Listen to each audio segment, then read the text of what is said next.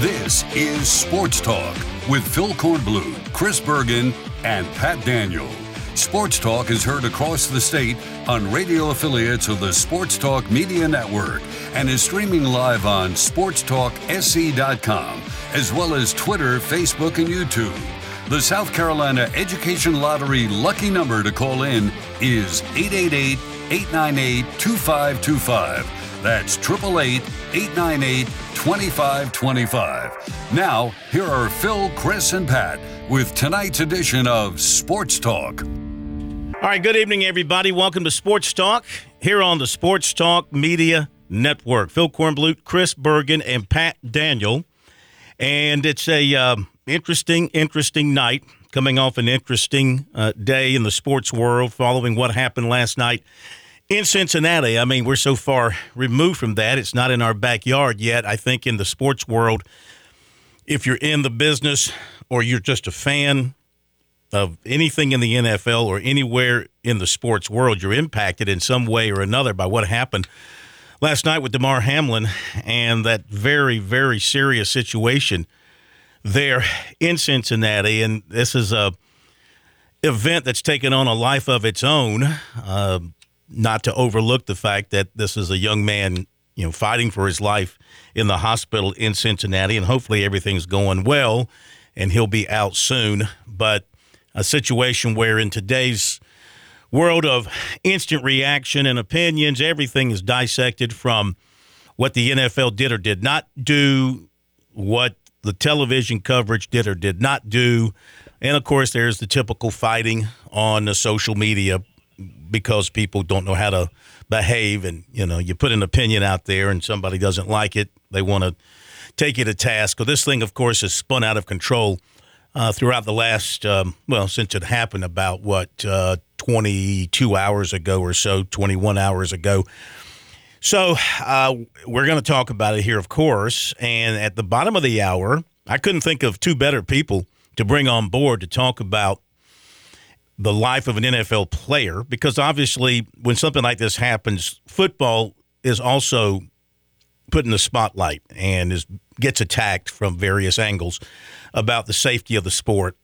And so uh, Corey Miller and Rick Sanford will join us here at 6:30 and talk about uh, their experiences from their days in the NFL in dealing with situations like this uh, thankfully for the two of them, they never had to experience anything like this personally, but certainly during their time on a football field, they've seen the stretcher come out, they've seen the ambulance come out uh, for other reasons.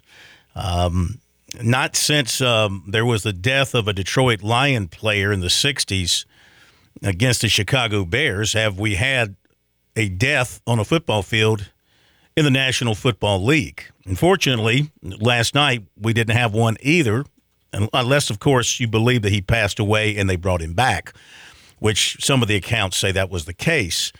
So it certainly is a um, a reflective moment, I think, for everybody who watched that, and um, everybody has their feelings and their thoughts about it. So I'm just thankful as heck that the young man is. Um, alive, and last reports are he's critical but stable. And I think that um, with the NFL basically uh, right now on pause, though they say they will play their games this weekend, but this Bengals and and uh, Bills game right now has not been rescheduled. They put that to the side. And NFL teams, I think, across the league called off their practices today and things like that. Chris, I'm telling you, this this impact has been beyond the NFL. It's been basically worldwide. And I think it's because of just the nature of the event caught on national television and something that fortunately uh, we we really haven't seen before. If we have, it's been few and far between. And it's just um, it's cold slap in the face to everybody when you see something like that happen it's a sharp reality feel that sports, as much as we love it, is a dangerous business, especially when you get you know strong, fast, and, and young people who collide with one another constantly. Uh, clearly, this is something that, that so rarely happens. We are very fortunate it doesn't happen more often. And also, you know, one young man who's sort of lost in all of this. How is Tee Higgins feeling? He did nothing wrong. He caught the football. He was running, trying to get away from a tackle, and this occurs while he's being tackled by Hamlin. And it's just a horrible situation all the way around. It's fortunate. And, and the one thing I hope, Phil, that comes out of this, the good side of this coin, hopefully, first off, he's okay. Whether or not he plays football again is irrelevant. Just that he walks out of the hospital and is okay is the, the critical, important thing. But one thing I hope that does happen, I hope it shows the value of sports medicine, athletic trainers, doctors to high schools in particular, because there are still high schools in our state that don't have athletic trainers and if it's not for athletic trainers and the doctors and the sports medicine people on that sideline, we're talking about this story possibly being entirely different than it was. I mean, when you're in a situation where you apply CPR for nine minutes on the field, have the defibrillator out there, and have to perhaps shock him back to life. I mean, if there's no trained personnel to do that, we're talking about this in an entirely different light. And I hope schools look at this as not just another expenditure, but one they have to have it's just as important, in my opinion, moving forward as it is an assistant coach. Yeah. Really, when you think about it, you shouldn't be playing football if you don't have that. You shouldn't be mm-hmm. playing football if you don't have a staff, if you don't have ambulances at the ready. The uh, the beautiful thing, and you touched on it, the beautiful thing about last night was the preparedness of the emergency crew there in Cincinnati. The NFL requires, of course, their teams to have everything – set up in advance with the equipment, with a hospital designated for an emergency situation like this. They knew exactly where they were going to go, and I'm sure there were staff there at the Cincinnati hospital waiting on on the ambulance to arrive, knowing exactly what they had to do. So, mm-hmm. and I think they did everything they humanly possibly could. I mean, I don't know what some people expect to to do what they did in such a quick amount of time, in such a um, professional and, for lack of a better term, neat fashion. In other words, they weren't bumbling and stumbling all over each other. You know, they got there. The Cincinnati uh, medical staff came out, and then the emergency crew came out, and they got to work and did what they had to do. And um, you know, it's they deserve a, an, an immense amount of, of credit uh, for what they were able to uh, to do last night. Um, the one thing I will say too, you know, watching the television coverage and ESPN, of course, was doing the game, and the, immediately it goes from being a sports story to a news story. It's like 1989 doing the the World Series, and you have an mm-hmm. earthquake in San Francisco. All of a sudden, you become a news reporter and not a sports play-by-play guy. And they did an excellent job, of course, in, in covering. Uh, I would fault them with one thing, though. There was a tweet by his name was Jordan Rooney and he's a representative of Hamlin. He's uh, not his agent, but he's sort of a uh, marketing guy for him. And he put out a tweet about an hour after all this went down. Maybe it was 90 minutes.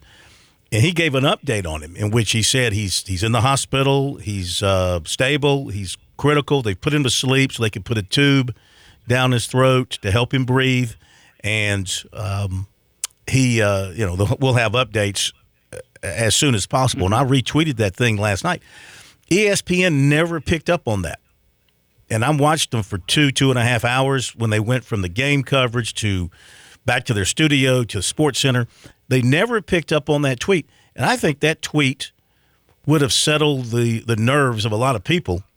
Uh, that information, I think, would have settled the nerves of a lot of people had they seen the tweet or heard the information, because I think that that was uh, credible, accurate, and to the point.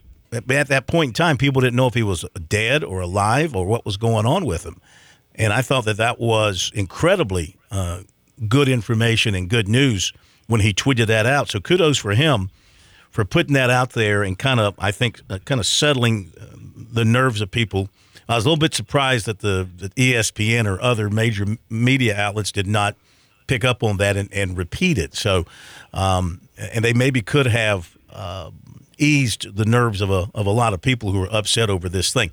The other thing too is, and we don't know the answer to this yet, and that is, you know, was the situation caused by a, a direct hit? As you know, having a, a wife who is uh, in the business mm-hmm. as a trainer and all that, uh, and I looked it up. There's a condition; it's rare, you know, but you take a shot uh, to the heart, and it can throw it off. It can knock it off. That's exactly rhythm. what Heidi thinks happened. Right. Or what we don't know, of course, is was there a pre existing medical mm-hmm. condition that had not been caught through a, a, variety of physicals and, and all that kind of stuff? So these are things that we'll find out in time, and there's no need to rush to judgment yet. The main thing, of course, is that the young man get healthy and, and get on with his life, and uh, and he can just kind of put this behind him. So. Um, hoping for the best and expecting the best here because I think, um, I mean, I'm not a doctor, I don't know anything, but it seems to me like at this point, if he's uh, if the reports continue to be like they are, I see it as encouraging, not discouraging. You know, I, I don't know that maybe he's crossed a, a danger point now, and now it's just a matter of uh, going through the recovery process and doing the things that they have to do. I'm just thinking out loud here. I don't know. Um, but I just think that the longer that we don't hear any bad news, that there can only be good things going on in that hospital room. I would think so. Uh, the longer it goes without any bad reports, it, has got to be good news. And, and gosh, we certainly hope so. I, I can't imagine, and, and, Phil, you're a parent, I am not. But could you imagine, first off, seeing your daughter or your son in that scenario and you're at the stadium? Mm. Fortunately, uh, Hamlin's parents, I think both were there. Certainly his mother was there. On the flip side, could you imagine being at home watching your son play football on television and having to rely on TV trying to get information? Uh, as you try and figure out a way to get to Cincinnati as quickly as you can. Yeah. From I'm guessing Pittsburgh because that's where he's from, and uh, I think what played his college ball at, at Pitt. Yeah. Um, yeah, you're exactly right. And you know what happens every Saturday, every Sunday, watching football, there's family members watching on television, and somebody goes down with a knee injury or a broken arm or whatever the case may be, knocked out, concussion, and they see it, and of course they they worry about it. Um, yeah, that's one other piece of positive news. I, I listened a lot today to uh, listen to Rich Eisen, who's with the NFL Network, of mm-hmm. course, very tied in the NFL. And then I listened to the NFL Network on radio a good bit today just to hear what they were saying through their sources. And they held the ambulance up, according to this doctor who was on NFL Network. I think it was the doctor.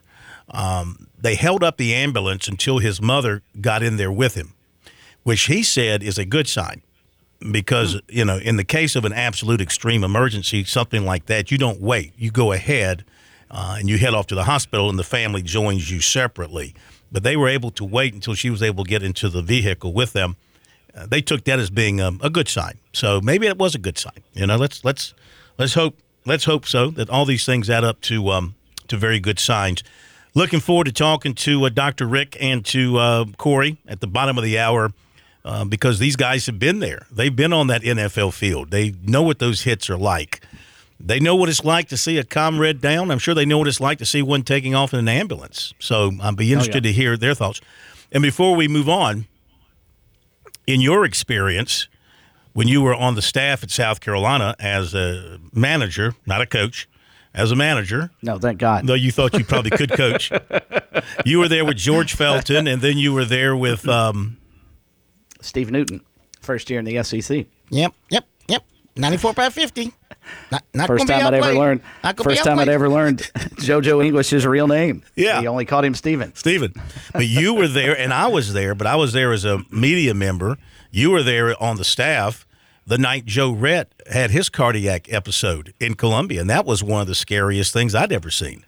January 26th of 92 against Mississippi State. And Phil, I'll never forget. I, I had to look up the dates, but I won't forget otherwise because uh, Joe, he just lost all color in his in his body and collapsed. And of course, I think most folks, Gamecock fans, will remember just how talented Joe Rhett was as a basketball player.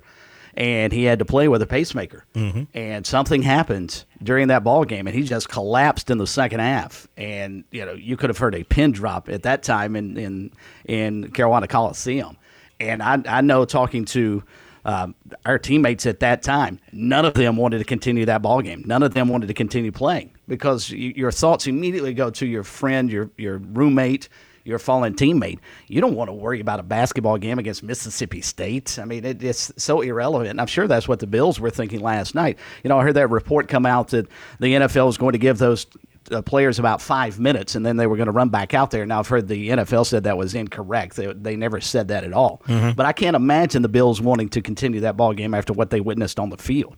And same thing here. None of the Gamecock players wanted to play that game after seeing Joe Rhett collapse on the floor, and you're more worried about was Joe going to, you know, make it through the night, Yeah. much less whether or not he's going to ever play basketball again. And again, that was a case of an undisclosed heart situation. Nobody knew about it, and it turned out that, um, fortunately for him, it wasn't. Uh, actually, he came back and played. He came back and played with the uh, pacemaker. Yeah. he continued. He resumed his career, and um, I want Well, to say was he before finished. when he collapsed. When he collapsed was after the pacemaker, if I'm not mistaken. He had actually had the pacemaker beforehand and collapsed during the game because that was his senior year. So he was going to be done anyway. Yeah. And so after that occurred, that was the end of his basketball career because he basically said, "My health is more important than basketball." Okay, okay. Was that a second? co- I, I tend to. I'm trying to. Rem- So i had to go back and, and look it up myself I'm, I'm because thinking that so long ago. I'm thinking that the okay. I mean, of course, you were you were there. Um, he had already had the pacemaker installed by that Mm-hmm. point. Okay, I thought the collapse was the first sign of something, and then he had the pacemaker uh, put in, and he went on and continued his career. No, I'm pretty sure, and I'll go double check again, but I'm, I'm almost positive he had had the pacemaker installed beforehand. Yeah. Yeah. And then he collapsed uh, later on. Yeah. And again, after that happened against Mississippi State, that was the end of what was a really promising career. Mm-hmm. Joe was one of the more physically gifted six foot eight inch small forwards I've ever seen. Great jump shot, it, tremendous hands, great ability around the basket. He he was sort of unfortunately robbed of what could have been a, a really really good basketball career. Mm-hmm. And he came out of that Eau Claire factory along with Barry Manning, who was also on the Gamecock team at the same time. So I mean, it was just really really sad scenario. Unfortunately for Joe. And again, we're hoping the same thing for Hamlin. Joe was able to go on and, and was fine. He just couldn't play basketball anymore. Sure, sure. Okay. Uh, our phone number, 888-898-2525, South Carolina Education Lottery Lucky Number here on Sports Talk. If you happen to lose us uh, tonight for whatever reason over the airwaves, remember, you can stay with us. We have our stream on Twitter and on Facebook and on YouTube. Invite you to check all those out, video streams. If you want to look at us and hear us, you can do that. If you just want to hear us, go to our website, sportstalksc.com, and click on the audio stream there, and you can find us anytime you lose us over the airways. I know from time to time we have some other programming that bumps us on your local affiliate, understandable. And if you want to stay with us, that's how you can do so. So we recommend that you um, follow us on our YouTube channel, on our Facebook page, on our uh, Twitter page, and also get the audio stream from our Sports Talk website. Triple eight eight nine eight two five two five is the number. South Carolina Education Lottery lucky number. We'll go to our break and come back with more and update some things. One Phil, if player I can, leaving. before we get to break, Mm-hmm. just so, so Joe doesn't call the program and get upset with us, he actually had the uh, pacemaker installed in February of 1990, which was installed to control a slow heartbeat at the time. Mm-hmm. So this this occurred in '92 when he collapsed against Mississippi State. The collapse happened in 92. Okay. Yes, sir. Very good. Phone number 888-898-2525. South Carolina Education Lottery lucky number since 2002. More than $160 million in lottery proceeds have been used to fund SC Hope scholarships for the state's college-bound students. Learn more about the lottery's impact at sceducationlottery.com slash education wins. Been playing for fun is a win for education. Got a big Powerball drawing tonight as well if you want to win about 700 million. We'll be back. Hi, I'm Jim Corbett. I've been an attorney for more than 30 years. There's one thing I've learned about injury cases, it's you need the personal touch. You need the lawyer to get to know you and describe your damages. You don't want a case manager talking to an insurance company, and then talking to you, and then talking to maybe to a lawyer with limited experience at the last minute to try to settle a case. I talk to you, I find out what your case is about. Jim at jimcorbettattorney.com. Jim at jimcorbettattorney.com for your injury cases. South Carolina's taste buds have spoken, and they're asking for beef. There are more than 7,800 farms raising cattle from pasture to plate in the Palmetto State. So whether it's steaks on the grill before the big game, sirloin medallions plated for date night, or burgers with a family, make sure beef is a part of your playbook this football season. Smoked, grilled, and slow roasted. Find the best way to enjoy your beef at sccattle.org. Beef. It's what's for dinner in South Carolina. funded by the South Carolina Beef Council, part of the Beef Checkoff program. Think big, life changing. I'm talking education, inventive, next level education. Wake up! For 20 years, education has received billions in funding. Where, you ask? right here, across our state, in your own backyard. Who has done this? Well, if you've ever played the lottery, that would be you. Thank you. The South Carolina Education Lottery. When you play, we all win.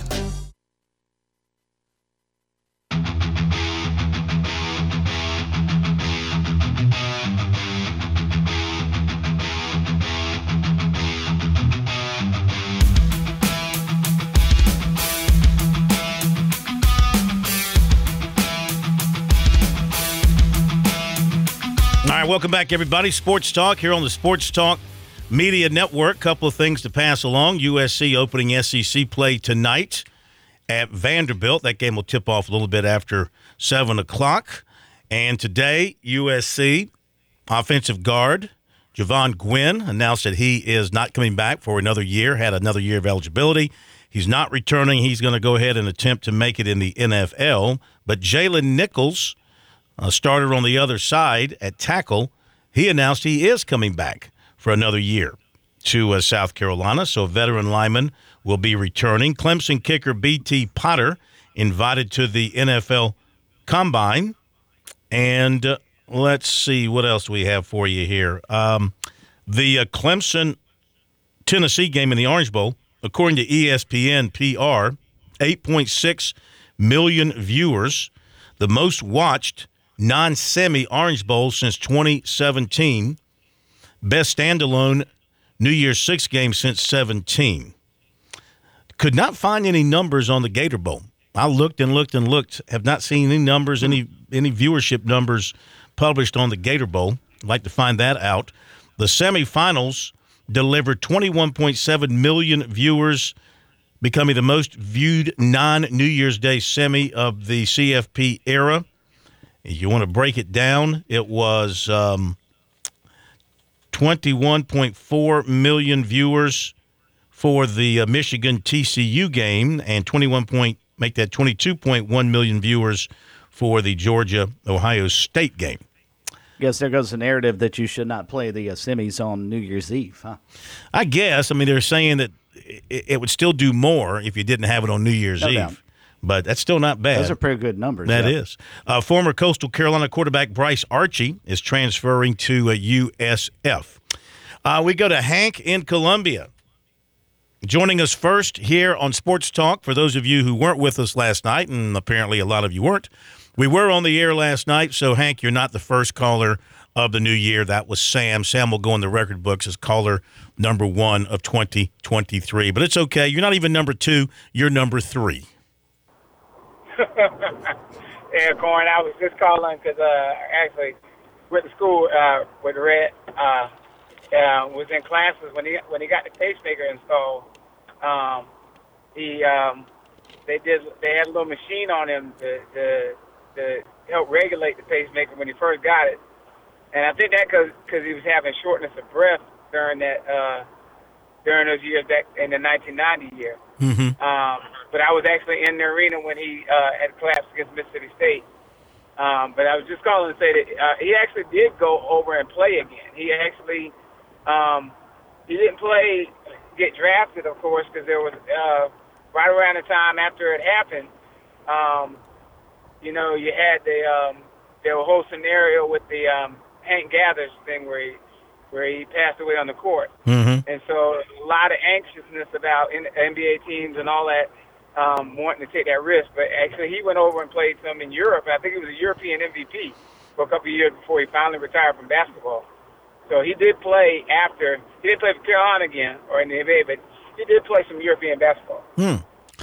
Well, that's good. That's good. And I've seen Joe from time to time. He looks great. And um, Yeah, it looks great. Mhm. He, I've, I've been with him at the gym for it. Looks great. His son played, you know, remember for a small school, then played at Auburn for a little bit. Um, he's in good shape. He works out.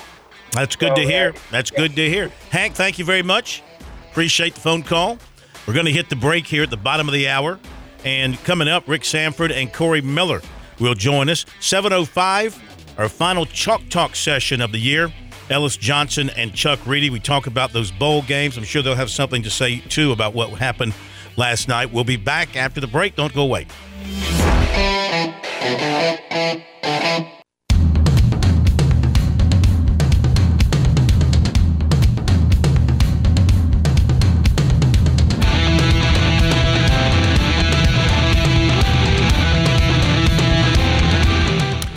Okay, we're back on Sports Talk here on the Sports Talk Media Network. In just a moment, Rick Sanford, Corey Miller will join us. And you know, it was 70 degrees today here in South Carolina. And to me, that felt like summertime weather. I'm glad I brought the weather back from Miami with me. You Yeah, can thanks. thank me later. Yeah, you- you- Send it back. you can thank me. You can thank me later. But it made me think about the summertime. And you know, the summertime is groovy in South Carolina. And if you haven't made your plans yet for a summer vacation, let me suggest that you get in touch with our good friend Jimmy Smith there at Pawleys Vacation Rentals in Pawleys Island in Litchfield. Let Jimmy get you set up in a great location, a condo or a house. It could be for a weekend or a week or longer, maybe a month or two. And if you want to buy some property or sell some property down that way, Jimmy is the man to call with his great staff. They'll take great care of you. Here's that phone number it's 843 237 4246. Once again, 843 237 4246. Don't delay. Early bird gets the worm. And and Jimmy's okay. Uh, he went to the Gator Bowl. Tough loss, but he's okay. He's on his feet. He's doing fine, in case you were worried about him. That's Jimmy Smith, James Smith Realty, Pawleys Vacation Rentals.com, 843 237 4246. Your perfect beach getaway is just a call away. Okay, we were all shocked by what we saw last night in the NFL game. Let's welcome in two guys that we respect, of course, immensely. And they've been there. That's why I, I trust their opinions. I trust their judgments. They've been there. They've been on those NFL fields. They've seen things happen. And I thought it'd be uh, informative to hear from them about last night and their thoughts on that. We welcome in Rick Sanford and Corey Miller. Dr. Rick, how are you? I'm doing great, Phil. Thank you very much for having me on. And Happy New Year to you. And uh, Pastor, Happy New Year to you. I hope things are going well. Going great. Blessings and greetings to everyone here and those out there listening. Hope you're off to a wonderful start to this 2023. Absolutely. Okay, guys. Rick, uh, start with you. Watching the game last night, I'm sure. Huge football game, and then this happens. What were your thoughts as you saw those things play out on the field last night? Well, Phil, it's really strange because I I'd never seen anything like that. I'd never seen a you know basically uh, a, a player die on the field, and that's what happened last night. If not for the uh, medical personnel, um, this this young man would not be alive today. And uh, I thought they did a tremendous job in in um, you know helping get everything all set up on the field as quickly as they did and you have to give the NFL credit for being prepared for this. I mean, I don't think anybody is prepared to see what we saw last night, but you have to give them credit in terms of the um, equipment and all that was used and, and how quickly they, they got to the player. So um, I, I was very impressed with how they handled the situation, but um, there is no you know there's no format for anything like that really outside of the preparation of what they had to do. And um it's just just uh, heart wrenching to watch a, a player fall like that. And and Corey will be able to tell you the same. I mean that that locker room and and that field is a brotherhood. And when you see a player you know it, it's like a member of your family going down. And uh to see that last night was was really heart wrenching and not knowing, especially you know uh, that that did he make it? I mean, did he did he even make it? Mhm. So it's uh, it was a very very heart wrenching uh, situation. I thought. Corey, your thoughts on what you saw last night? Yeah, I echo everything uh, Dr. Rick just said. I mean, I never, uh, my nine years in the National Football League, of course, covering it after that, you- know, haven't seen anything like that. We've seen uh, gruesome injuries, we've seen knees and broken legs, and even spinal cord things like that. You know, and a guy, even at that moment, uh, even if he loses consciousness for a little bit, they revive and he, you know, he goes off the field with a thumbs up or something. You know, it lets his teammates, he lets the fans know, let the people that are watching on TV know, hey, I'm good, I'll be okay. Um, and players are able to resume. But last night was, you know, I sat with my wife and we were watching the game and and when I saw the young man get up and then just like collapse, I'm like, this is not concussion because I, I looked at the hit. I'm like, this is not a concussion. This is something totally different. This is this isn't good. Um, and of course, uh, as Rick said, the the response was tremendous. Uh, these guys are trained every every year. They're trained for this type of stuff, cardiac arrest, uh, you know, uh, you know, high, hypertension, anything like that, trauma. They are trained and ready to go both sides.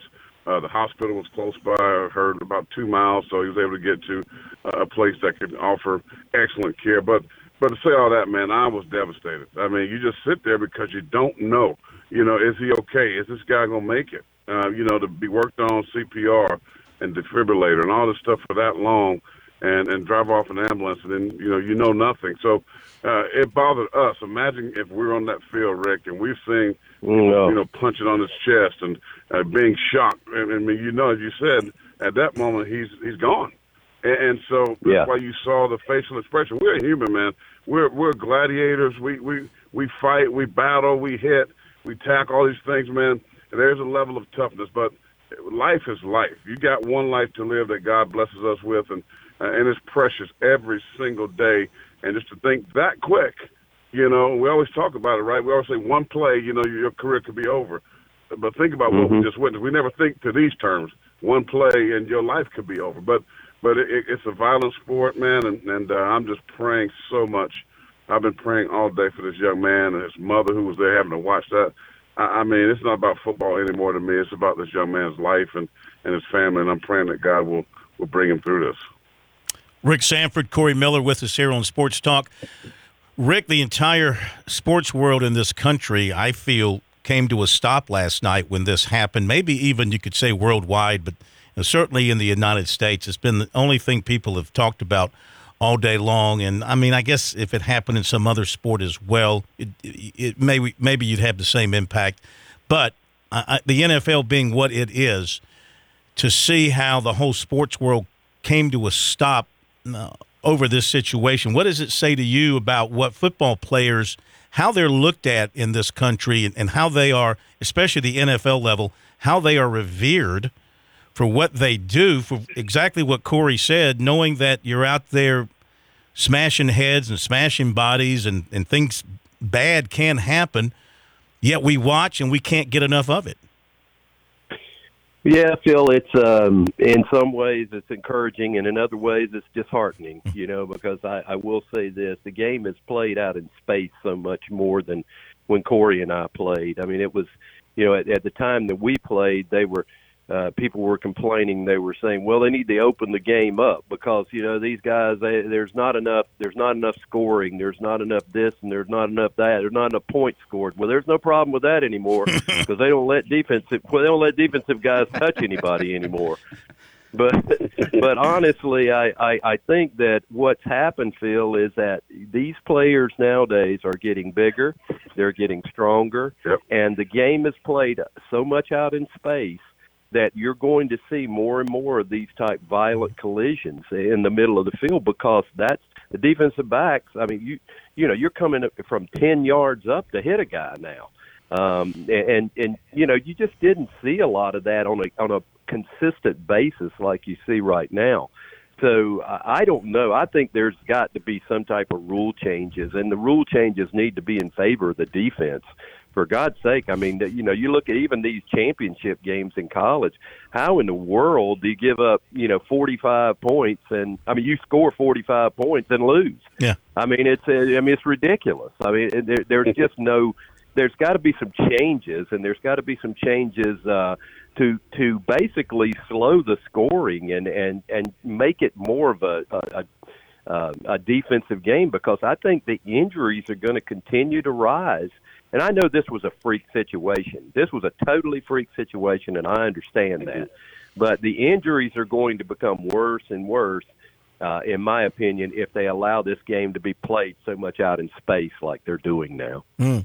Corey, uh, I mean, we don't know for a hundred percent certainty that the hit caused it. That seems to be what everybody thinks is the case. I guess eventually the doctors, hopefully, once he's up and uh, and and running again, um, the doctors will be able to say exactly what caused it. Who knows? Maybe he had some kind of condition that uh, nobody uh, knew about. We'll have to wait and see. But uh, going back to what Rick said, do you think this will lead to um, any kind of changes in protective gear? I mean, I find it amazing in the NFL, as physical and as hard hitting as it is, and concussions being such a, a concern. For example, you're not required to wear a, to put in a mouthpiece. I don't believe they don't require you to do that. Some some right. use them, some don't. I would think that would be a a requirement. Maybe they need to pad up some more. I mean I look at these guys; they have hardly anything on. the the, the pads are so small; they the, the the pants are up above the knees, and I don't know. Or maybe the stuff they're wearing because they are so small, but technologically they're advanced. They still give you a high level of protection. Do they need? Is it is it safe enough with what they've got going right now? I don't want to have a knee jerk reaction here over this, but do you think something more needs to be done? Yes, uh, one of the rules that I would implement, Phil, is the, you notice offensive players, especially running backs, you know, when they get the ball and they're getting ready to encounter contact, one of the things that they do is they lower the head and they lead with the crown of their helmets. Nothing is called in that situation, right? But we focus so much on, you know, defensive players targeting hitting, you know, offensive players in the head. But think about what running backs do. Think about last night Tee Higgins caught the ball. It's not his fault, but he did lower his shoulder and head, and and and, and that's where that big blow came right in his chest. So I think that needs to be looked at for one. Number two, yes, you could put some kind of extra pad. Now that we see that this could be a problem, now it's very very rare, as you alluded to, but it, it's dev- it can be devastating, right? If, if that does happen, and and and here's what I say to the players, and this has been going on for a long time. We used Rick and this. We used to get fined for even you know having our socks pulled down. Hmm. I mean, you know, they had the sock police out there. Hmm. You get a fine if your socks not pulled down. Well, now these guys they want to be so cute. You know, they don't wear the thigh pads, they don't wear the knee pads. You know, they they don't wear the stuff at the mouthpiece that protects them. You know, and then they get a thigh bruise in the game. Well, look at you have no thigh pads in or you get the, the foam off of it, and you just got the little plastic there. I mean, because they feel like I get it. You feel like you faster, quicker. You feel like I want to be as light as I can, like a track guy, a sprinter. He wants to be almost butt naked out there running track because you know what I mean. And you think about the Under Armour, the combine. They out here in tights, and well, you're not playing football in no tights where everybody can see all your parts. I mean, be, test them in the uniform. You want to see how fast they are? Put it, put the pads and the helmet on them and test them in the 40 because that's the true speed. Mm. My point is, yes, something needs to be done, man. And and uh, you know, this has been an issue, and and, and I heard uh, somebody talking about this today, even from years past. I mean, look at I'm 54 years old, man, and I'm beat up. I mean, I hurt every day. It hurts to get out of bed. It hurts to walk. I got knees, I got ankles, I got a neck, my lower back. I mean, you pay a price, and we sign up for this, and I would do it a freaking again hmm. because I love the game that much. But at the same time, the NFL needs to do something, knowing the ramifications of these athletes years down the road because they don't see it right away. But man, when you get our age, it, you pay a price for it. So hopefully they'll do better in all of those areas and take care of these athletes and these players like myself and Rick. Mm-hmm recapping the horrific injury last night to uh, Buffalo Bills player Damar Hamlin with Rick Sanford and uh, Corey Miller. And uh, Corey, I wanted to dovetail off what you just said because I was going to ask both of you guys, and please take it in the spirit in which it's intended. Why do you do what you did? And secondly, Corey, as a, a father of a football player, had you seen last night, say 10 years ago, would you have tried to discourage Christian from playing football?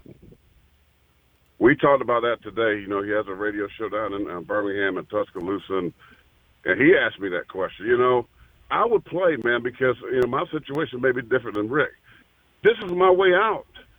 I wasn't going to be a doctor. I wasn't going to be a lawyer. I wasn't that smart, man. God gave me a gift with anything with a ball. I could play baseball, basketball, football, and I I, I gained a passion. I loved it, and and for me, it was like I I, I got to make it to help my family. My family had no education. You know, this is the way these guys they get there. It's not. It's not just about them. It's about the village. It's about the family. and, and give your, give them a better life. Give your children. I, I gave my kids a, a wonderful life that I didn't have, and and so because of yeah, I hurt.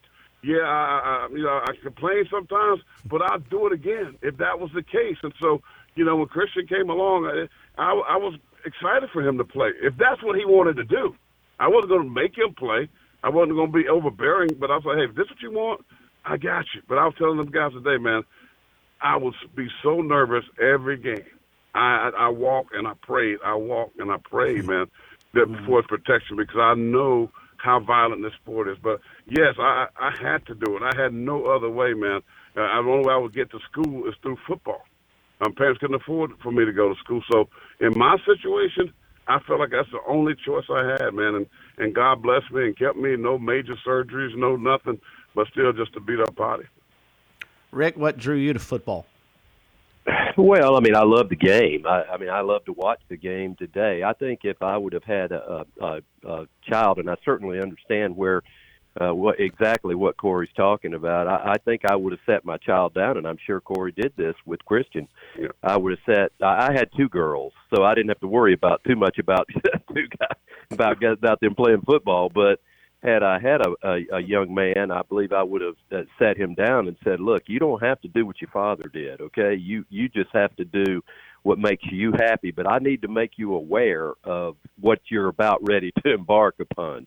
and uh, I, I think I would have had that conversation, and then eh, you know, if if they want to play on their own, I mean, there's not much you can do about it because I tell you what, once you play football, there's nothing like the experience of, of being in a locker room or being on a field and it, there's nothing like the preparation involved in in in succeeding. I guess is is and you know what? And I've always said this. People always ask me, said, "Oh, you must have had some great experience." And I said, "Yeah, you know what? And I had some terrible experiences. I had a lot of losses, and you know what? I and those losses actually made me more of a better person than all those wins did."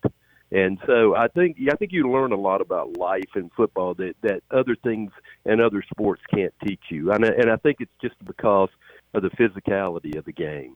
And I think it tra- you know it makes you tougher in life. And I, and I do believe that that that has um, has been you know a, a fortunate thing for me. Now I'm like Corey. I mean I'm beat up. I'm I'm hurt. Um, you know, yeah, we understand that, and um, you know we don't have to like that but that is that is the and, and i would i would tell my child the same thing you know if you're going to play football you be prepared to hurt when you're about 50 years old because i promise you you're going to feel good in your 20s and 30s and even into your 40s Yep. but when you hit 50 years old uh life changes it just does It changes. just changes it, yes it definitely changes and it's going to be different for you Let me add this real quick to piggyback. Like my son, I had that conversation with Christian, and course, you know, he's a second generation NFL player. But he, you know, he got three years in- invested, uh, set out that COVID year, but it still counted. He says his biggest issues like that. I, I've had so many injuries. I've been beat up. You know, I don't know if I want to keep doing this. And he said this verbatim. He says, "I see you, Dad." He said, "I see you hurting and hardly getting out the car sometimes or getting up off a couch. I see the grimace and the pain." And he said, "You know, I got my master's." Uh, you know, I made good money the first three years. He bought himself a house. He's ahead of the game. And he said, I just, I'm not sure that I, I love this game that much to the point that I, I want to uh, go through what you're going through. And so that's, that's basically what, what's happening with him right now. And I can applaud that. You know, 10, 20 years ago, I might have said, I've been pushing it because I'm looking at the money, the bag, as they say. But today I'm saying, man, you, your health is all you freaking got. It's the most important thing you got. And I, I'm I'm I'm with you 100. percent You can you're smart enough. You're gonna do well in life. Period. I want to thank both of you guys for being with us. Uh, it's I know it's a, a difficult uh, subject for football players to talk about when you see what happened last night. We really appreciate y'all sharing some great time with us, and we wish you a happy New Year and a healthy New Year, and those uh, little aches and pains, uh, you know, Bengay and. Um, my, Bengay is good, and uh, maybe a Goody's powder or two. You know, take those uh, every couple of days. You'll that'll help you. But Well- really, we, we, we wish you the Well, best. smoke some of that Aaron Rodgers. I'm gonna get the trip with Aaron Rodgers. He seems to be doing pretty good. Tell you what, man, and get you get your Well- hair cut like that, Pastor. You'll be doing just fine. Yeah. hey hey, Uh, hey, hey, let me problem. tell you phil Yeah. Phil, Phil, let me add one other thing, okay? I, I think if you're a football player, you better believe this, okay? If you're fortunate enough to get out of football without any surgeries, okay? Mm. If you can, if, if somehow or another, if you're ever fortunate enough to do that, when you hit about 50 to 60 years old, since I've been out of football now, 14 surgeries. Ooh. Okay, so Ooh. it, it all stemmed from football. Oh, Wow. Okay, so- But Dr. Rick, I hate to say it. I mean, to look at you, you, you still look like an Adonis out there. I mean, your Well, your body yeah, fat's about what? like. You're, you're like two percent or something. What do you got? Yeah, well, looks are deceiving, Phil. Are- Hey, thank Yes, you guys sir. again, and uh, hopefully next time we talk to you guys under better circumstances, and uh, we talk some some good things about football. But thank you so much, Corey. Take care, Rick. Yep. Thank you so much. Thank we'll you. talk to you guys again. yes, sir. Yes, sir. Thanks, Thank you, fellas. guys. Rick, take care, buddy. Good to hear from you, Rick. Yes, sir. You too, Corey. All right, there you go. Fabulous Rick stuff. Sanford, Corey Miller, uh, two former Gamecock stars, two standouts in the NFL, and uh, I just thought what they had to say would be uh, would be entertaining, informative, and enlightening. And you know, it is. Um, and and again, uh, you salute. I salute any football player, no matter what level they are playing, um, and no matter what kind of contribution they make, because I mean, just to get a uniform, you have to go through a lot of work. You have to go through all the the round the year training and the weightlifting and the conditioning and all that. And there's so many. I mean, I think there are. I agree with them. There's so many great things about football, and they and it does so many wonderful things for people. But there's always, you know, I guess you call it the dark side, right? That people don't really. Once you watch the game and you get back in your car, you go to your tailgate you don't see the dark side of it, and that is what those guys kind of go through in the days and weeks after a, a football game. And Phil, I loved Corey's take on why he played football. I'd never heard him break that down. I'm not sure I've heard many football players break it down to that bare minimum. That's how I got out. That's how I could provide ultimately for my family and give my son Christian the opportunity to have a much better life than I had because my family wasn't wealthy enough to send me to college. So this was an opportunity for me, and through football, look what Corey Miller has been able to do in terms of playing and, and certainly changing lives. Same thing with Rick Stanford. But I thought his uh, comments about Christian Miller, uh, his son, were just as interesting. I would have, you know, I would have supported him either way. As a parent, though, I sit there and pray every time I watch him take the field, and it sounds like to me he's almost uh, he'd be just as happy, if not happier, if Christian decides, you know, I'm going to go another route. I don't need to play football anymore. Yeah. Well, I think he has. I think he's given it up now and gone on to, uh, like he says, doing a radio show down, down in Alabama. In fact, uh, Corey and Christian, I believe, are teaming up on a new podcast. So if you go to Corey's uh, Twitter, uh, Pastor of Pain, is it at Pastor of Pain? I didn't want to call him Pastor of Pain tonight, considering Yeah, the topic, you know, passed on the pain part.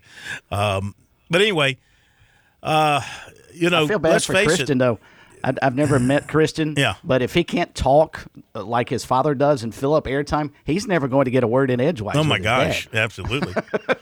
but you know as well as I do that football is going to be on trial here over the next no who question. knows how how long. Um, and this comes up, of course, anytime there's a serious case like this, um, and and you know people take shots at the game, and um, you have to rethink some things and. I, I do believe we could do more from a protective standpoint at all levels. Now I see these, I see the padding getting less and less, um, and and and the the contact and the speed at which the game is played is faster, and the contact is harder. To me, that that is the opposite of what you should be doing. It should be more padding, more protective uh, devices on a football player, not less. Um, maybe I'm missing the point of the of, of the way the game is played now.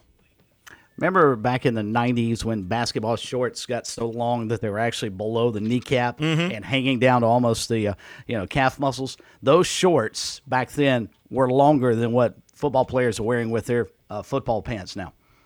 Yes, it's ridiculous. I mean, it seriously, really the is. college players. I'm looking through my binocs, you know, watching a game, and it's like they're in shorts out there. Yeah, exactly. There's, and and you know you're playing on different surfaces. Sometimes you're on grass. Sometimes you're on frozen grass. Sometimes you're on the artificial surface. It's they've made that better. But it, imagine these guys. You know, Rick and Corey. Those guys used to play on cement. They played at Williams-Brice. Rick played at Williams-Brice when it was artificial. And I think Corey did too, maybe. I mean, they just might as well have been playing out on I 95. Um, there I go again, picking on I 95. Williams Price though, was six lanes. All right, we'll be back.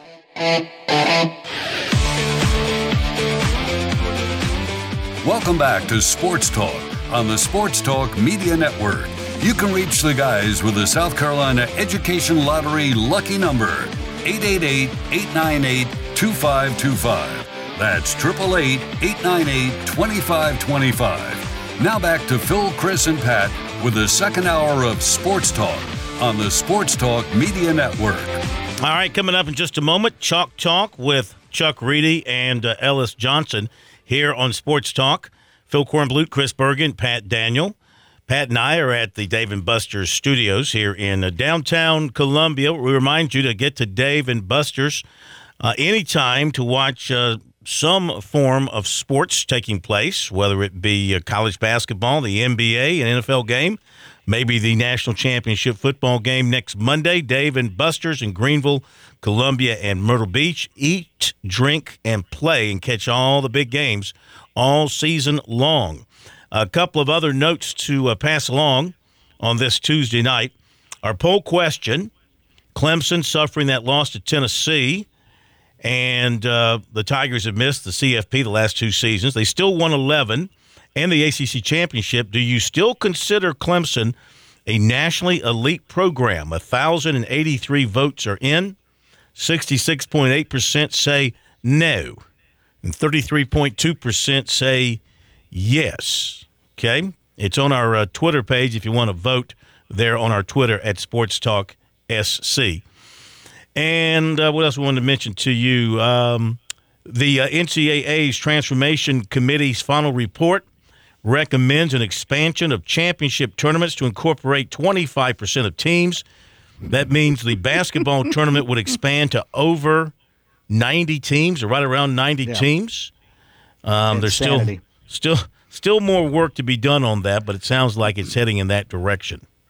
Why do they think they need to mess with the best postseason tournament in all of college sports? We have the worst regular season attached to the best postseason in college basketball. We have the best regular season attached to once it continues to expand, what will ultimately be the worst postseason in college sports. So, where's expansion helping either one of these sports? Yeah. I, Please tell me. Your guess is as good as mine. One last thing each team, let me back this up. Uh, Michigan and Ohio State uh, in the CFP this past weekend, the Big Ten will make $12 million from those two. The SEC and Big 12 will get 6 million each for Georgia and TCU, respectively. And each team in a non playoff bowl under the CFP gets $4 million. And if a school's team meets the academic progress rate for participation in a postseason football game, both the conference and the team will receive an additional $300,000. That's from Front Office Sports. Okay, we welcome in another edition, last edition of Chalk Talk here on Sports Talk for this football season to look back at the uh, USC and Clemson bowl games from the end of last week. We welcome in once again two of the greatest minds to ever walk a sideline, Chuck Reedy and Ellis Johnson. Uh, great to have you two with us. Obviously, we can't get into anything without touching on last night. We just had Rick Sanford and Corey Miller with us. I know you guys are probably watching. Uh, if not, you've uh, read about it and seen the video and all that. Chuck, um, uh, you know, football, of course, when something like this happens, there's a lot of things being flung at football in general. Uh, what were you thinking last night? What do you think today after what you saw last night? Well, I mean, obviously it's a you know a tragic situation, and we're all you know hopeful and prayerful that you know that that uh, he'll come out of this and and and be be good again. But you know, I, I don't. It's not. I don't see it as a reflection on football. Um, you know, I, I you know people um, you know, have heart attacks or or whatever with their heart all the time. Um, whether the football there was a you know he got hit and that caused it. You know I don't think anybody knows that at this point. So you know I don't see it as a reflection on football. I think I see it just as a tragic situation. Mm-hmm. Uh, Ellis, uh, what'd you take away? Uh, what were your reactions as you saw what happened there last night? I totally agree with what Chuck said to, to a large degree. Obvious tragedy. You don't ever want to see that. I almost look at pro football, even college football now, spread out, the collisions, the speed, and I'm thinking it's amazing this has not happened more frequently. Mm-hmm. But I'll tell you something. When I first moved to Auburn, I'm going around looking at houses with a realtor. She rides by a home, not that we were looking at, just there was some, a family pulling in the driveway, and she said it's a tragic situation the other day. This family had a 10 year old kid, and he and his buddy were out in the backyard throwing baseball one of them got hit in the chest, stopped his heart. I assume it's, it must be almost similar to this. And the other little kid, of course, was not capable of helping, couldn't get help there quick enough, and either the child passed away or he was severely handicapped the rest of his life. Mm. This is not common, but this doesn't happen on football fields. It happens a lot of places, and I, I, I just don't. I'm, I'm so worried about this guy, and I hope he's going to be okay. But I mean, we don't need to over dramatize this game of football. This happens in a lot of different situations. I would agree. I would agree, especially baseball. I've heard of, you know, kids, young men, you know, taking a baseball to the chest and, and suffering something like that. So you are you are exactly right. Well, let's talk about uh, South Carolina Clemson bowl games, guys, uh, from this past Friday. Uh, both losses. Uh, South Carolina was right there in it with Notre Dame. Uh, Clemson was uh, in a tight one with Tennessee, and, uh, and, Tennessee eventually put them away. Let's start there, Chuck. Um, Tigers had their chances. Uh, only one touchdown in the game for them. They had like eight other opportunities to to score points, to score touchdowns, and um, you know couldn't get it done. What did you see from Clemson? What do you think the Tigers take away from that loss to Tennessee? Well, uh, the thing, uh, it's very, very hard to to drive the ball. Um, you know, uh, the length of the field or, or or or whatever, and and and you know when when you get up past eight or nine uh, snaps on a on a drive, it becomes increasingly difficult. What Clemson doesn't have, haven't haven't had all year, didn't have last year. They don't have uh, really a guy that can stretch the field. They don't get any any easy touchdowns. Uh, uh, you know, Tennessee. You know, that's what they can do. They can score quick. You know, if you watched Ohio State and you know, all the teams that played on on Saturday, those people can can score quick. Hmm. You know, Clemson doesn't. They haven't shown that ability. They don't have that that receiver that really strikes fear. Um, you know, in, in people. And so, you know, when you're having to, you know, and they got down, they got, you know, on the plus side, like you said, I guess eight times. but the closer you get to the goal line, the, the tougher it gets and the harder it gets. And, you know, they just didn't have guys that could make plays. What'd you think of the play of the quarterback? Oh, I, I thought, you know, I thought he played well, you know, for, you know, obviously his first game as a starter you know the guy has a lot of ability um you know he he can you know he's he's um, you know, he can make plays with his feet. Um, you know, obviously he, you know, he made some critical mistakes. Um, you know, didn't you know didn't get rid of the ball sometimes when he when he probably should have. Um, and obviously, right before the half, that was a you know that that was something that you know you can't do. Um, but you know, I think for his first game, played very well. Certainly an upgrade an upgrade from from what they had the rest, you know, or throughout the course of the year. I think. Really, you you think uh, Klubnik uh, big improvement over Uiagalelei? Yeah, I do. I think so, and um, you know, I, I mean, you just, you know, I mean, the numbers speak for themselves, and um, you know, I, I, I definitely think so, even though they didn't score a lot of points. Yeah, uh, Ellis, what about uh, defensively for Clemson. Um, I mean, the statistical battle the Tigers won. They ran 101 plays on offense, but Milton has an incredible arm, and they were able to hit some deep balls on the Tigers defensively. And uh, what did you see about what they were doing defensively against Tennessee? Yeah, I thought that uh, I thought the defense was decent. especially when you look at some of the other bowl games, you know, top teams in the country. Some of these games are having over a thousand yards offense. So it wasn't terrible, but I did think, you know, you give up 480 yards and you don't get a takeaway. And, and I feel like they probably didn't play as well as they needed to play.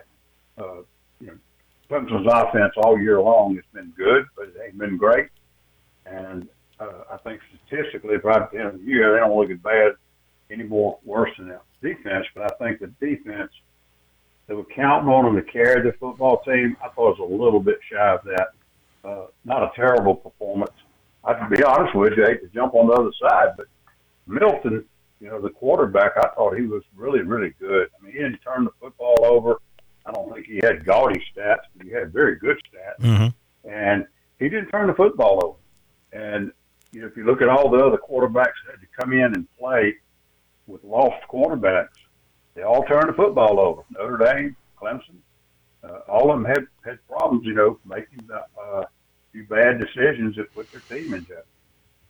Chuck, one more thought on the Clemson offense and uh, play calling. I mean, they ended up throwing the ball over 50 times in the first half. Shipley had three carries and two receptions, I believe. He had five touches in the first half. Obviously, they came out in the second half and got the ball to him. But how does that happen as a play caller? Um, is that by design, you think, or do, do sometimes you just forget about a guy as you're as you're calling a game?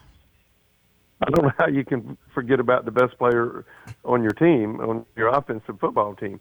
No, I, I don't know, and and you know, like you said, I, I certainly wouldn't have gone into the game and, and with the idea we were going to, you know, put the ball in in a, in a freshman quarterback first game as a start, put it in his hands to win the game, and that's what they did. I think, you know, like you said, through 54 times, they're not going to win any games throwing the ball 54 times. I can tell you that right now because they're not they're they're not made for that.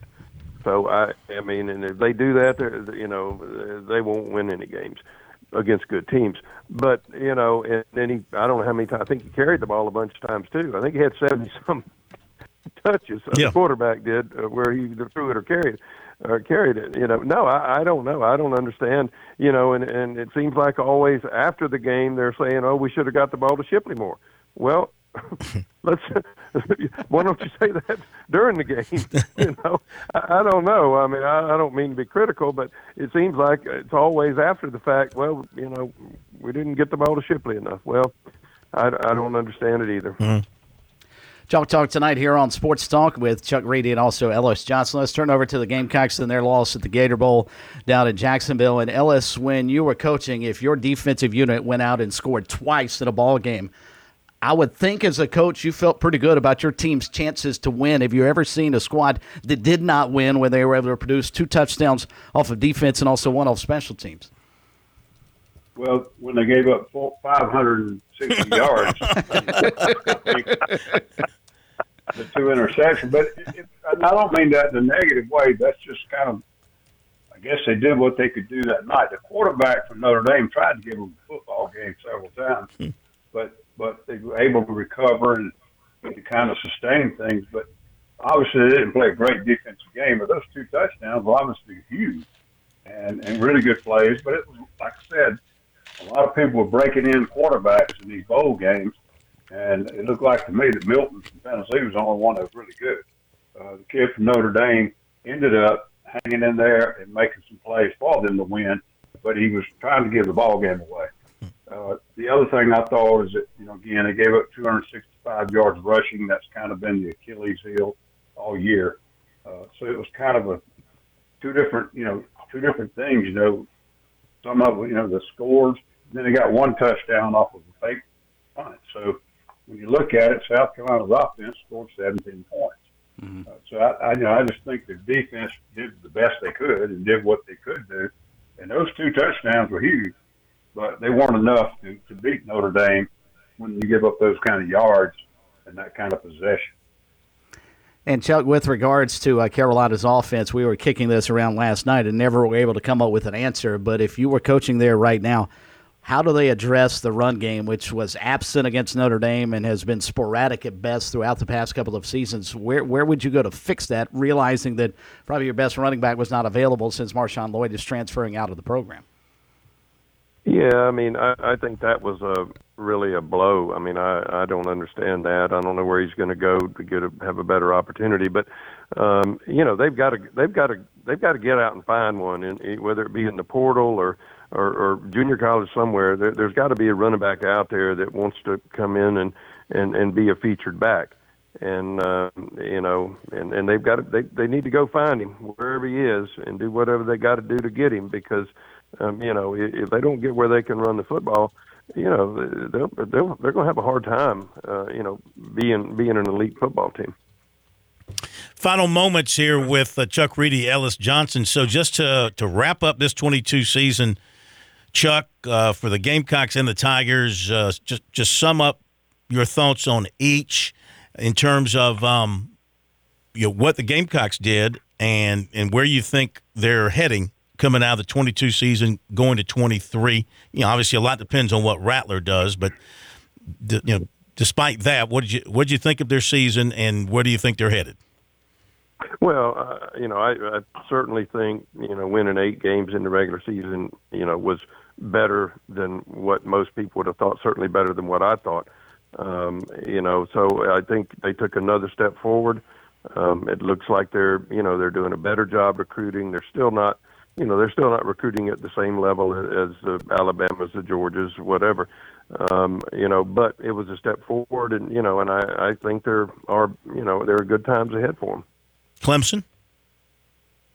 Um, you know, it, it, it, it was an it's another year. You know, as you know, you stated at the beginning of the show. You know, they won 11 games.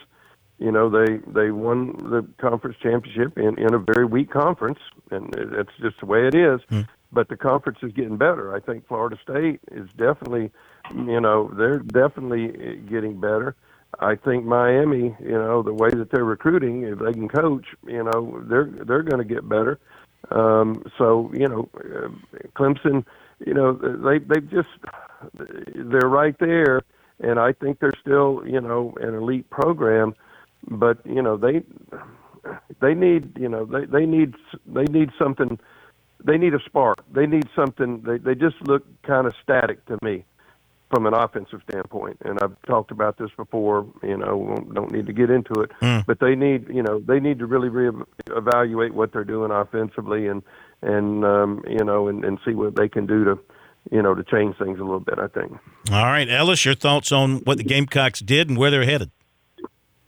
Well, I think once again Shane Beamer took an average football team that was struggling early in the year, could have tanked and gone into you know, into submission, if you will, and, and he got them going. And those kids played hard, and even with all the people they had out, I know Notre Dame had four tremendous impact players out too. But South Carolina had a bunch of key players out. They went down and played hard. I just think the way they come to play every week is a positive sign. On the other hand, I think the recruiting is, is, is good, but they're not recruiting on the level that the people they got to beat right now on a consistent level. Uh, so they got a tremendous amount of needs. The guy was telling me today the 11 to 12 people that didn't play, and I said, well, can they fill those things in recruiting?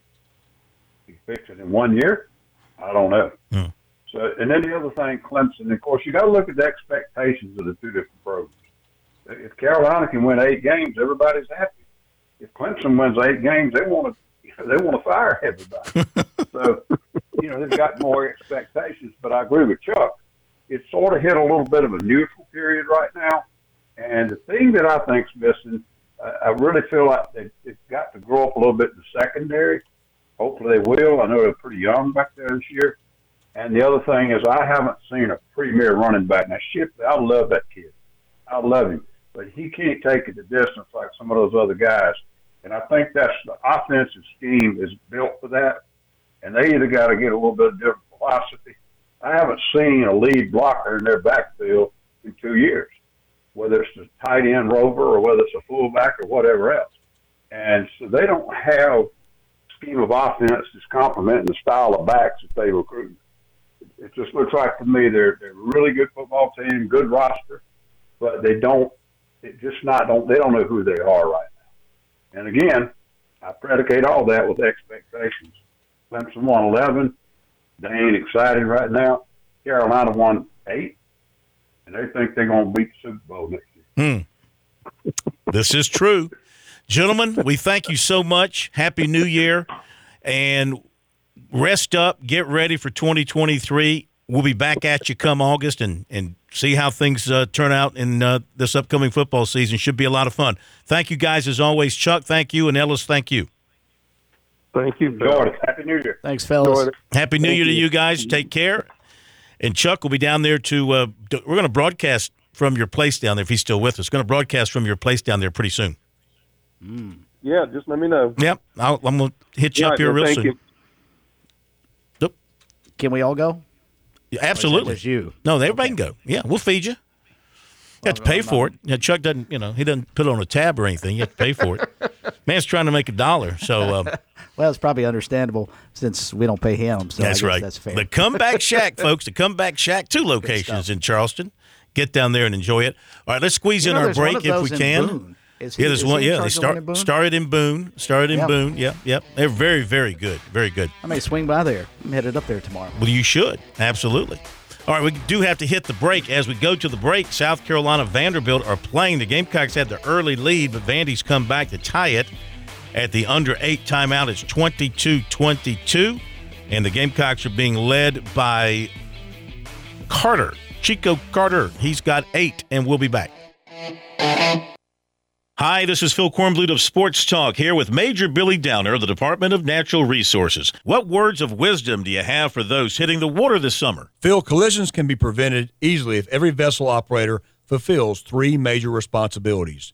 One, practice good seamanship. It's the responsibility of every boat or PWC operator to take all necessary action to avoid a collision. Two, keep a proper lookout. Failing to keep a sharp lookout is the most common cause of boating collisions. And finally, maintain a safe speed. Remember, boat safe, boat smart. Show your team pride wherever you go with Founders Federal Credit Union's collegiate debit cards. Get your University of South Carolina and Clemson University debit cards at any Founders office or by calling 1 800 845 1614. Plus, our debit cards are digital wallet ready, so you can pay however you please. Not a member? Visit relaxjoinfounders.com or one of our 37 convenient locations to see if you qualify for membership. Terms and conditions apply. Founders Federal Credit Union is federally insured by NCUA away. When your day calls for some winning, why not watch your favorite football team at Dave & Buster's? We've got massive HD TVs and hundreds of the hottest new games. Sip from our chef-crafted cocktail menu with exclusive drinks such as the strawberry watermelon margarita or dangerous waters. Cheer on the team with cantina nachos or wings featuring one of our 12 wing flavors. When your day calls for some winning, it's time for Dave & Buster's, where you can watch the games and play the games. Locations in Greenville, Columbia, and Myrtle Beach.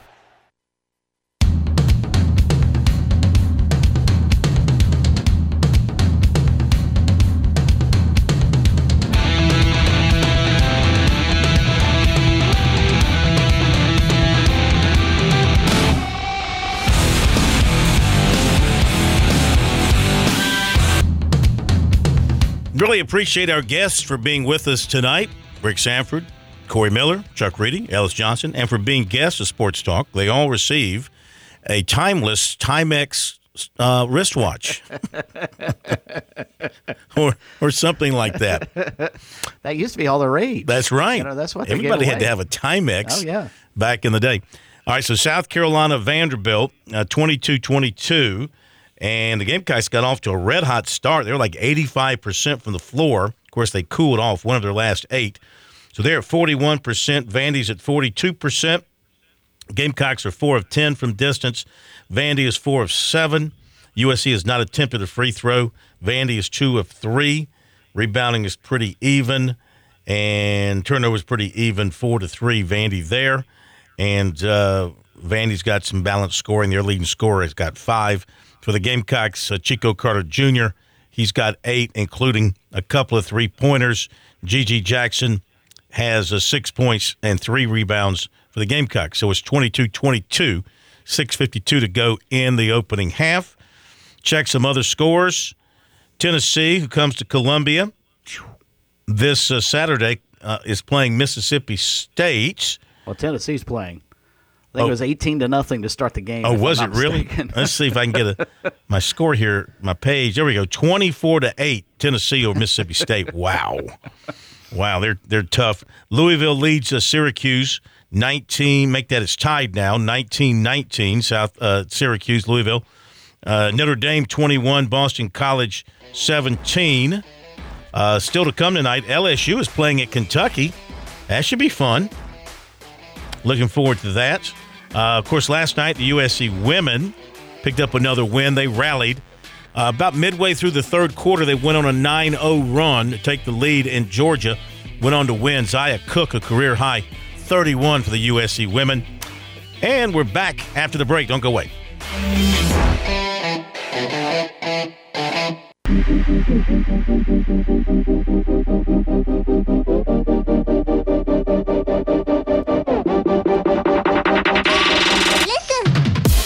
Okay, we give you the recruiting report tonight, right here on Sports Talk, each and every night, brought to you by Seawells. Hey, big day tomorrow. Should be a parade down Main Street in Columbia. The return of the daily luncheon buffet from holiday break. I know you've been dying for it. I know I have been. Make sure you get out there tomorrow between 11 and 2, Rosewood Drive in Columbia, across from the Rocket at the State Fairgrounds. You see the Rocket? If the Rocket's on your left, then Seawells is on your right. Then again, if the Rocket's on your right, then Seawells is on your left. Make it simple parade- for you. And I think the parade should actually start at Williams-Brice Stadium, walk directly across the fairgrounds, and end up inside Seawells. That's right. That would be an awesome parade. It's a straight line. It's a straight, and it's a smooth, leveled walk. There's no Mm-hmm. hills to have to deal with. Okay, and so get there for the luncheon buffet. You'll enjoy it, and of course, if you have some catering needs coming up in 2023, make your plans now. Book them, book them, Dano, because if you don't book them, you might not uh, have space. You know, they uh, they they book up quickly and they get busy. So make sure you book them as soon as you can. 803 771 7385. That's Seawells, Seawells Catering. So if you weren't with us last night, and many of you weren't, uh, recap some of the things from last night in recruiting and then to give you a few other new items. So the Gamecocks are the favorite right now of transfer offensive tackle Sidney Fugar, 6'6, 330. He's from Western Illinois. He's a native of Waldorf, Maryland. And he and USC's Lonnie Teasley, they go back to when Teasley was at North Carolina Central. He's known him since then. So he is going to take a visit this week to Cincinnati and then this weekend to USC. And the Gamecocks are the team to beat, from what he tells us, and looks good for them there. So we had some top prospects cut their list down. You had KJ Bolden, safety out of Buford, Georgia, trim his list to 15. Clemson and USC are in that group. You had defensive tackle Hevin Brown Shuler cut his list to 13. USC and Clemson are in that group. And you had defensive end King Joseph Edwards cut his list to 15, and USC is in that group. Clemson's not offered him, so they're not in the 15, but USC is. Another player that Clemson had offered, cornerback Charles Lester III, he cut his list to five, and Clemson did not make that list. Another transfer offensive lineman USC offered, Marcellus Johnson, picked up offers from Colorado and Auburn, and other recent offers from Virginia, Oklahoma State, Illinois, Kansas, Wisconsin, and Missouri. 2024 Dillon offensive tackle Josiah Thompson tells us he's going to take a visit to Tennessee on the 14th, USC on the 21st, and Clemson on the 28th. And I'll tell you, the Gamecocks right now with him, this is what he tells us, they are big favorites. On a scale of 1 to 10, he put it at a 10. Right now, South Carolina being number one on his list. You're there? In good shape there. 2024 tight end Christian Bentancur, Woodstock, Illinois, has set January 13th, Friday the 13th, for his commitment announcement. He's down to Clemson, Oregon, Ohio State. Daniel wide receiver Eli Merck offered a PWO opportunity at Oklahoma. Former Coastal Carolina quarterback Bryce Archie transferring to USF. How good is he, Chris? From what they tell me, and we only got to see him in, in small portions, small sample size, he actually got in the Birmingham Bowl and, uh, memory serves, scored a touchdown late. Mhm. He's got a terrific arm. They they rave about his arm. So I, I, my guess is he was thinking he was going to be in the mix for the starting quarterback job next fall. When he saw Grayson McCall come back out of the transfer portal, he thought, well, maybe not. Yeah. And so that's probably that probably prompted him to transfer. Basketball. I don't know that to be the case, but that, that would be my guess. Sure. Basketball, USC target, 6'2 Elijah Crawford, offered by Mississippi State, and USC is in the top 12 with 6'10 Ace Bailey of Powder Springs, Georgia. But the company is heavy, like, say, Kentucky, Auburn, Texas, Tennessee, Kansas, Memphis, Arkansas, Oregon, Georgia. So I'd say it's highly unlikely the Gamecock lands this young man, but at least they're in the top 12. And, you know, coming close in recruiting is not necessarily a good thing, but it does get your name out there in some cases. You got to be in the mix with those guys if you're Lamont Paris and you're going to turn that program around, though, Phil. It's much like Shane Beamer. You got to get some of those guys, though. Yeah, but how do you get them? That's the question. that's a great question. How do you get a Cam Scott? You know, when the when the competition is is so fierce. I mean, you're talking about. Now, I am surprised that in his final six, he did not include Duke and North Carolina. That really surprised me. But he does have Kansas in there. He does have Texas. He does have Tennessee. Man, never, uh, never, never sell Rick Barnes short when it comes to recruiting guys in South Carolina. He's he's done an excellent job there.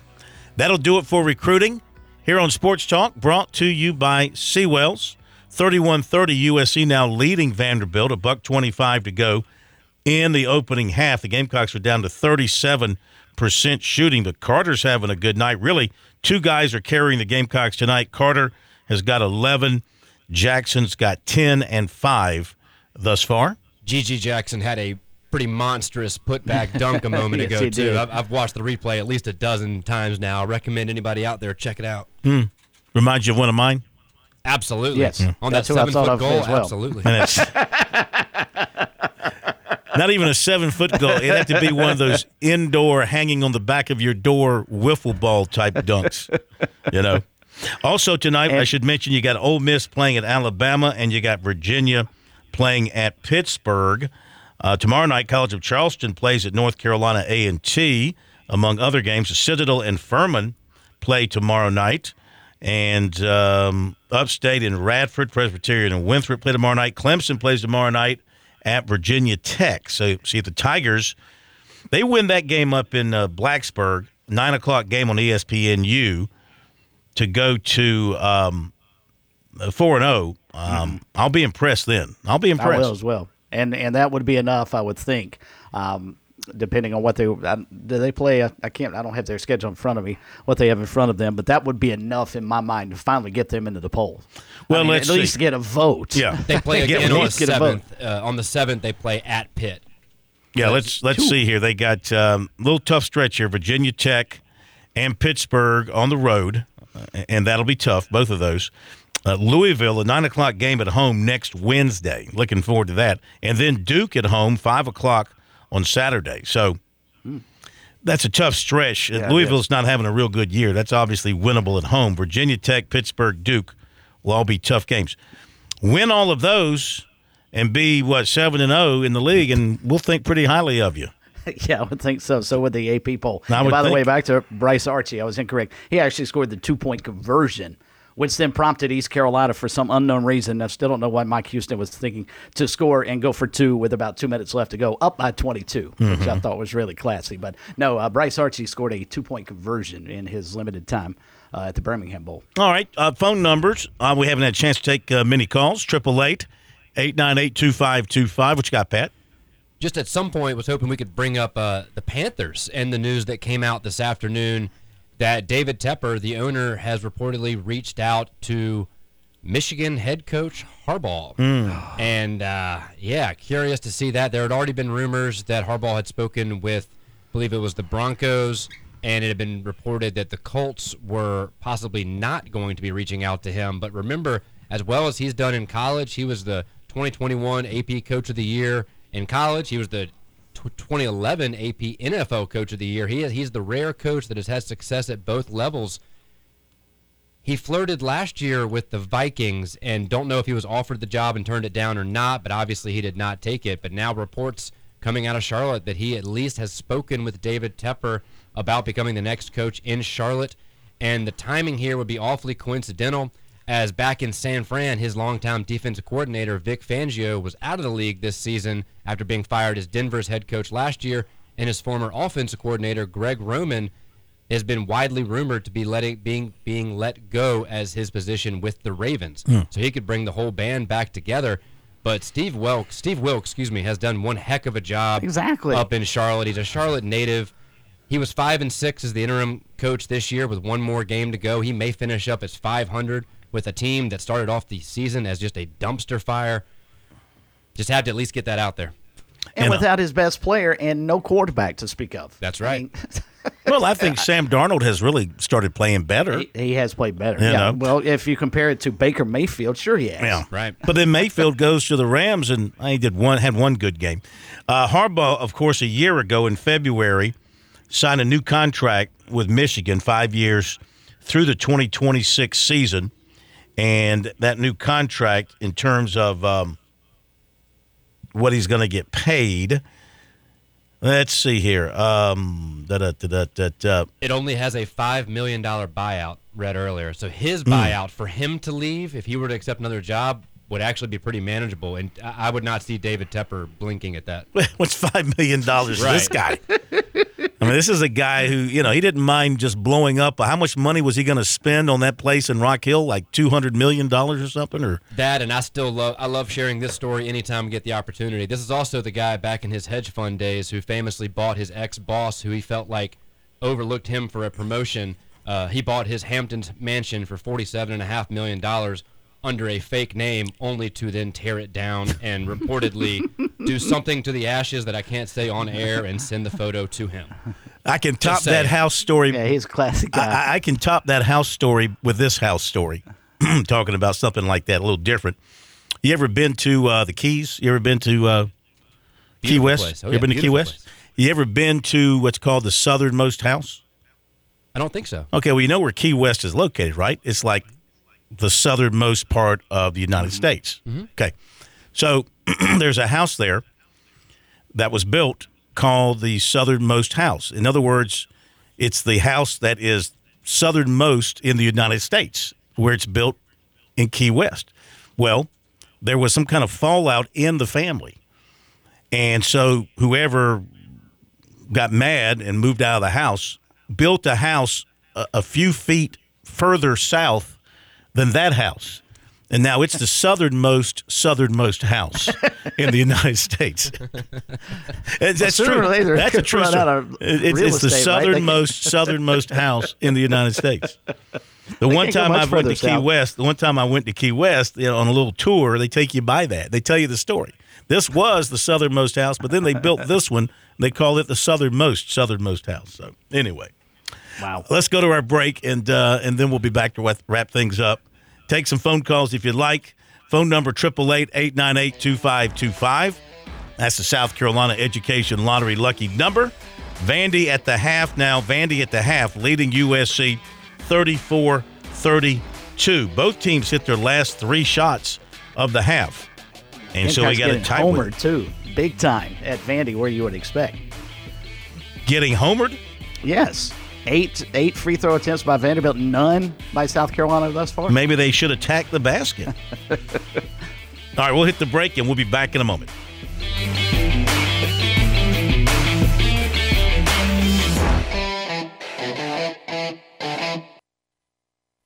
Life. It has its ups and downs. Sometimes it's little things like hitting every red light or dropping your cell phone. Maybe it's the bills, rent, or pressure at work. But when it comes to the South Carolina Education Lottery, you should never feel like playing will solve everything. The lottery is a game, it's played for fun. So set a dollar amount. Expect not to win and make sure responsibilities, family, friends, and work come first. Visit playresponsiblysc.com. Touchstone Energy cooperative members save more, more on electricity, and members save more on insurance, groceries, healthcare, restaurants, travel, concerts, and sporting events through Co op Connections. Touchstone Energy is an alliance of the member owned electric cooperatives, and as a member, the power is yours. Experience the power of co op membership with Touchstone Energy and find out how much you can save on electricity and a whole lot more at touchstoneenergy.com. When your day calls for some winning, why not watch your favorite football team at Dave & Buster's? We've got massive HD TVs and hundreds of the hottest new games. Sit from our chef-crafted cocktail menu with exclusive drinks such as the strawberry watermelon margarita or dangerous waters. Cheer on the team with cantina nachos or wings featuring one of our 12 wing flavors. When your day calls for some winning, it's time for Dave & Buster's, where you can watch the games and play the games. Locations in Greenville, Columbia, and Myrtle Beach.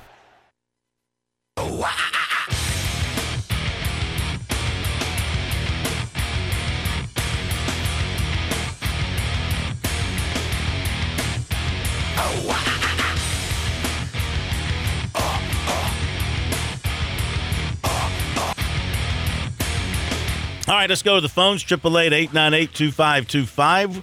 And Sam down in Charleston. How are you tonight, Sam? Good to have you with us. Phil, Chris, and Pat, who got to do well, and a Happy New Year. Happy New Year, Sam. Happy, New Year. Sam. Happy New Year. Happy New Year. Hey, um, what is your um, tri- trivia question for the week? Okay. But what What is is our what trivia- is our trivia question? You're asking uh, what is our trivia question for the week? Yeah. Our trivia question for the week is this: Who was the basketball coach at the College of Charleston when the Cougars were really, really, really good? Me red hot, right? Um, I would say a couple of few things. Um, I think it's my, I think it's me. It's not about me. It's about Coach Pat Kelsey. This is our city. Um, and I've got to tell you this: we're in the uh, top twenty-three in AP poll. If you know that. How about that, huh? Well, I got to tell you, I was really impressed with my team this year, and I want to I want to speak on my behalf of the team because um, Ben Larson is a great three pointer shooter, like UBA shots, jack up shots. Um, he did so much for our team, and you know, I'm super proud of him. So the quick question we're having this week, I want to talk about the thing about this this week to both of you. What do you think? What do you think about the future of Coach Kelsey's future next year? And some great news to tell you. Should I come back for more? This is my ninth year. Your ninth year at the College of Charleston? Well, this is my tenth year, so hmm. Do you start do you start classes tomorrow or what or what starts tomorrow for you? um, so I'm I'm I'm still confused about something. Hmm. So somebody told me we have a game on the Thursday, in, in, instead of. I thought we have a game on Thursday night until Saturday. Can you explain that to me? Well, you have a game tomorrow night on the road at North Carolina Central. Did I say that? A and T. North A&T. Carolina A and T. Yeah. So you got a game tomorrow night. It's going to be on the CBS Sports Network. It's actually going to tip off at five o'clock. So you can have dinner with the Cougs tomorrow night Nice. at Well, North Carolina A and T. Well, actually, I'm not. So, so this year I'm not supposed to be out there with them this year because I do home games. But I like I like hot dogs, but I can too knock down two hot dogs hmm. and the French fries and the Coke. So who wants to join me? Ooh, with you, Sam. A good stadium dog's tough to beat, man. How much are the hot dogs there, though, Sam? I mean, are they a little pricey? Um, so a couple of years ago, when Coach Earl Grant was there, I was thinking it's not too much. I, I was thinking about like ten dollars for a hot dog, and then That's French fries. well within our budget. All right, Sam. Thank you very much. So the Cougs are going to play at North Carolina A and T. They're coming off a win at Towson. Towson's good, and that was a good two-point win. Yeah. Yep. So they got A and T. Then they got a home game on Saturday against Delaware. Another five o'clock game. Must be some package. There's some package they've got. Uh, five o'clock games on the CBS Sports Network because this one's on the CBS Sports Network on Saturday against Delaware, and then they go to Wilmington the next week on the 11th, and back home the following Saturday against Elon, and then a home game two days later against William and Mary. So, and that's a five o'clock game. What is it with these five o'clock games? What am I not? What am I not, not knowing? What am I not understanding here? My guess is Phil, the uh, Colonial probably has a situation where they figured out a way to get their games on television as a mid-major, and you just have to play it a little bit earlier. It's unless their- it's Sorry. back half of a doubleheader with the women playing, you know, at seven thirty. Go ahead, Ben. I was gonna say maybe it's their version of the MACtion. We get to see during football season. There you go. There you go. The Caction, CAA Caction. Uh, I mean, I get it. Five o'clock. I'm not so sure how good that is. Like in during the week for attendance, five o'clock. Though the beautiful thing is, uh, you know, downtown Charleston, you come out of a bar, you come out of work, you go right to the arena. It's right there on. Uh, I'm telling you, if, On- if on Charleston Main Street, fans, on if King Street. Charleston fans are using that as an excuse. I've seen those guys up close and personal plate. They are an extremely good basketball team. You need Mhm. to go watch those guys. They are phenomenally Yeah. good. There's Yeah. a reason they're ranked inside the top 25. It's deserved. Yeah. Well, they've beaten Virginia Tech this year. They've beaten Colorado State. Those are good teams. Uh, they've beaten Davidson handily. Um, I mean, they beat Richmond. when when North Carolina was actually Mhm. good. They beat. the they the lost to North Carolina, but if I'm not mistaken, they had a lead in that game for a while, didn't they? and have not lost since. Yeah. Yeah. So that's a good team that uh, they put together there. We'll get Coach on the program here uh, at the uh, the next opportunity to I do thought, so. I thought you were going to ask Sam when he asked about the trivia question that you were going to ask who was the second gunman on the grassy knoll. He'd have probably given us an answer. he'd have probably he'd have probably answered it. You know. All right, let's update some other uh, some other basketball. Uh, we told you South Carolina's at the half. Tennessee, Mississippi State, forty six to twenty two. Vols uh, at halftime. So they got everything going their way. Louisville, Syracuse, 19 19. Uh, that is uh, in the first half, 9.09 to go in the first half. Let me update that 35 34 at halftime. Louisville over Syracuse. Now, how is it using the ESPN page here that on the front page it gives me a score of 19 19, but then you click on that and it gives you a score that's 10 minutes later, you know, later in the game? That, makes no sense. But nothing makes sense to me anymore. Notre Dame and Boston College at halftime, Notre Dame is up 38 34. So I have to click on these things to get the actual up to date score. So typical. LSU, Kentucky still to come. Uh, Ole Miss, Alabama, Virginia, and Pitt uh, still to come tonight. Okay.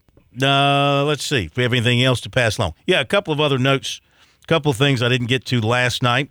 Uh, still good for uh, tonight. By the way, how about the, the turnout on our poll question here, guys? A thousand and eighty-seven votes over. You know, Twitter now has a a way for you to, I guess, uh, it it keeps count of the number of people that look at your tweet, I guess, or click on your tweet. Eighty-four hundred people have clicked on the tweet, and thousand eighty-seven have voted. So uh, that's uh, that's a you know been a very popular uh, poll question for us. So let's see what else did I have to tell you about. Um, oh, this is interesting. Um, Manny Navarro, who is a recruiting reporter uh, for one of the recruiting websites, or maybe the Athletic. Um, he was talking to some recruits at the Under Armour game, and several recruits have told him these are high school guys. Uh, told him that they've had offers of a million dollars. Player number one, he said four hundred thousand a year. Said it was surprising, for sure, and I'm a defensive back. Uh, player number two said, I never had money tossed my way in any conversations. Player number three, somebody tried to throw a million at me on signing day. Somebody called my parents and coaches. My loyalty to the program I signed with isn't worth a million dollars. I'll make that in no time. Player number four, I don't want to answer that one. It was more than a million dollars. This is being How do we thrown out to high school recruits now, you know, and they're not, you know, and, and the NCAA says, no, no, no, no, you can't use this in recruiting now. Yeah, right. Let's don't use this in recruiting. Uh, let's see. We told you about that. We mentioned that. Uh, we touched on that. Uh, we covered that. Uh, oh, the net rankings. real quick, Let me give you the net. don't. Let me give Okay. you these net rankings real quick. Uh, College of Charleston this week, forty nine. Clemson 78, Furman 159, Wofford 217, Gamecocks 263, Coastal 266, Winthrop 274, Citadel 282, Charleston Southern 301, Upstate 303, PC 329, and State 343. Go. Damar Hamlin's uncle spoke a little bit ago, I guess, with a station up in Buffalo and said his breathing is focused but improving. And they've been blown away by the support. So it sounds like more encouraging news on his recovery. That sounds great. That's what we need. Great way to end the show with encouraging news on that front. Everybody have a great night. Thanks for being with us. You have a nice trip to Boone, Chris. Thank you, sir. We'll talk to you tomorrow night here on Sports Talk.